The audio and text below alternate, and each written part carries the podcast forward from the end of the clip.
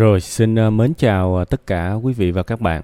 Trong cái ờ, chương trình tâm sự buồn vui vào ngày đầu tuần này thì chúng ta sẽ tới với cái phần tâm sự của bạn Quang Thịnh các bạn ha.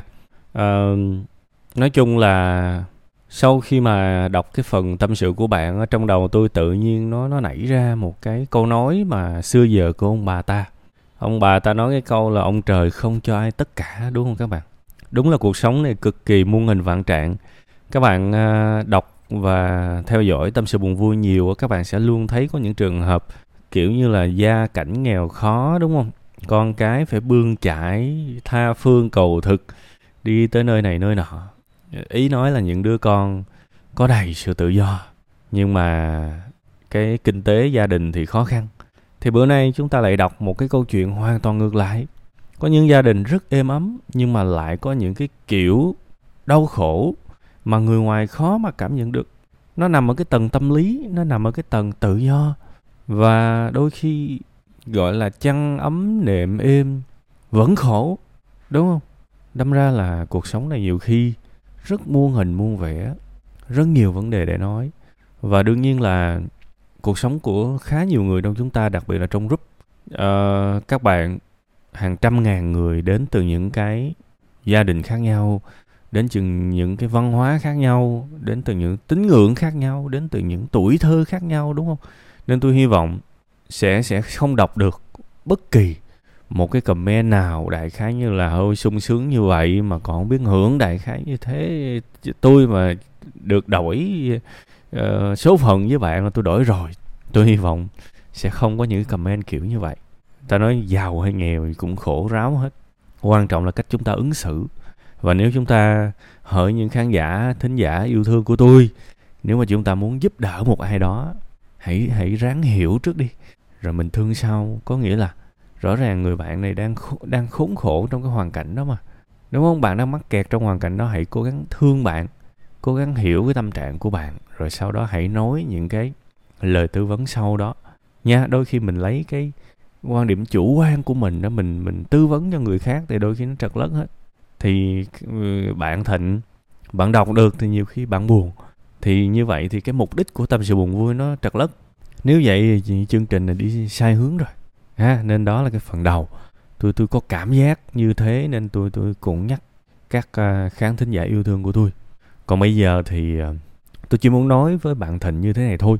Thực sự là cái hoàn cảnh của bạn, rõ ràng bạn đang tích tụ, bạn đang tích tụ một cái sự khó chịu tôi không biết nó có chuyển sang cái gọi là hận hay là nặng hơn hay không thì tôi không biết.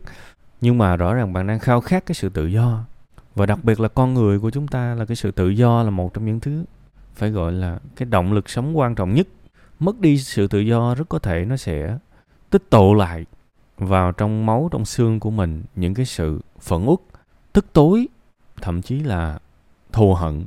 Cái này thì bạn phải nói chuyện với chính bạn trước bạn phải quan sát nội tâm của bạn trước để xem cái level ấm ức trong bạn là bao nhiêu.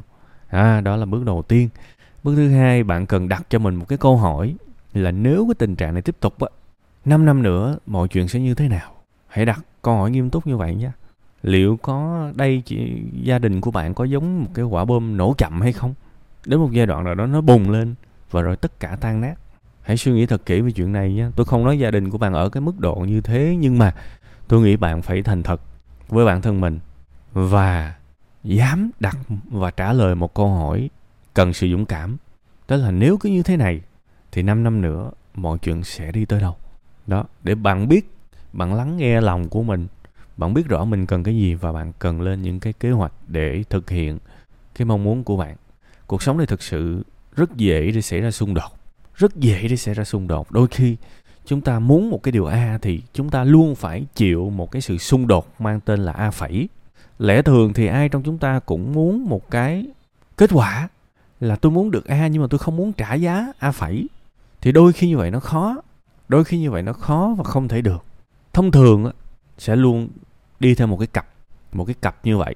Ông muốn điều a thì ông sẽ phải trả cái giá a phẩy.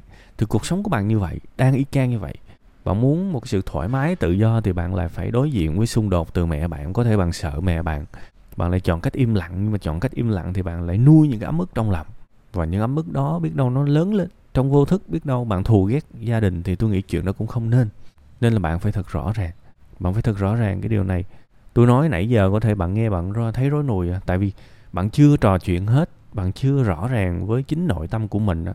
nên là mang cái suy nghĩ đó đem ra ngoài thì nó khó lắm nó đủ đường vất vả. Nên là bạn phải rõ ràng với tâm trạng của bạn trước. Cũng có một vài cái tư liệu khá hay. Có một cuốn sách tên là hai mặt của gia đình. Tôi đọc tôi cảm thấy rất thích. À, đó là một ông bác sĩ à, người hàn quốc học ở à, bên đức. Bác sĩ tâm lý tâm thần đó. À, và cái à, à, cái cái cái liệu pháp của ổng chịu ảnh hưởng rất nhiều từ từ từ khoa học tâm lý của Đức và đặc biệt là từ một ông rất nổi tiếng, đó là Sigmund Freud, ông ờ, ông tổ của phân tâm học đấy.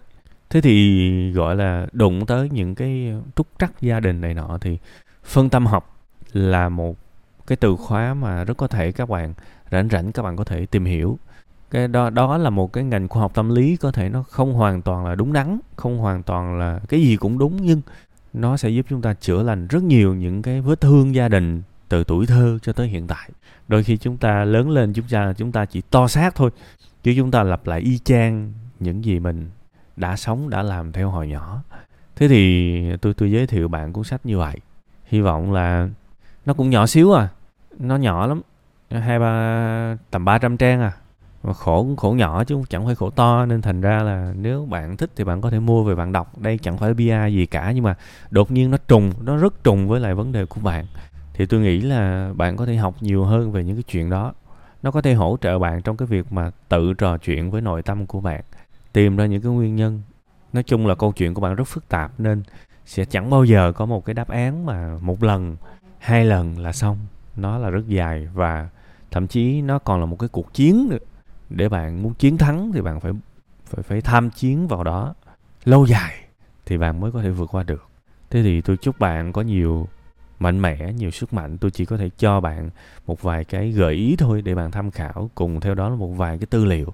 Uh, hồi xưa đó thì thường chúng ta sẽ bảo là có ai có có ai dạy con con cái đó đâu mà con biết đúng không? Nhưng mà bây giờ chúng ta lớn rồi. Cái câu đúng ra đó là tôi phải tự đi học những thứ đó thì tôi mới biết. Đấy, đại khái như vậy. Thì tôi hy vọng là bạn cũng sẽ sống theo một cái hình thức trách nhiệm mới như vậy. Đi tìm, chủ động đối mặt và đi tìm câu trả lời cho những cái vấn đề mà bạn mắc phải. Bạn đang chứa rất nhiều bí mật ở trong lòng nên là không ai ở đây có thể giúp bạn, cho bạn một câu trả lời chính xác đâu. Tụi tôi chỉ có thể cho bạn cái hướng đi thôi. Và đôi khi có những cái bí mật bạn còn không dám đối mặt với nó mà làm sao bạn dám kể cho người khác để mà họ giúp bạn được, đúng không? Nên thành ra đây là một cái hành trình trước hết là nội tâm của bạn. Và bạn phải là người giúp bạn 90% ha, sau đó thì bạn có thể đi tham vấn tâm lý, có thể gặp những người bác sĩ tâm lý mà bạn tin tưởng thì họ sẽ cho bạn thêm nhiều gợi ý abc các thứ. Nhưng bước một, rõ ràng, bạn phải rõ ràng với với tâm của mình trước. Nha, cố gắng lên. Tôi nghĩ là có thể là cái lời giải đáp của tôi chưa chắc làm bạn hài lòng, nhưng mà tôi cũng rất sợ. Đôi khi mình chẳng biết cái mô tê gì, mình chẳng biết một cái thông tin gì rõ ràng, những cái bí mật thâm sâu của bạn. Rồi mình cho những cái lời khuyên tầm bậy tầm bạ, rồi bạn làm theo, rồi gia đình tan nát thì như vậy tôi có lỗi lắm. Và đặc biệt là cũng chẳng có việc gì một người ngoài phải trả lời những cái câu chuyện mà chắc chắn là người trong cuộc phải có trách nhiệm để trả lời, đúng không?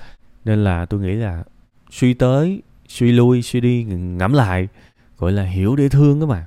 Thì sau khi mà cố gắng và có thể tạm gọi là hiểu sơ sơ thì tôi nghĩ là cái vấn đề này tốt nhất vẫn là bạn cần phải tự giúp mình trước nha. Và hy vọng những cái điều tham khảo trong cái phần này có thể hỗ trợ bạn trong cái việc giúp mình về lâu về dài ha. Cố lên.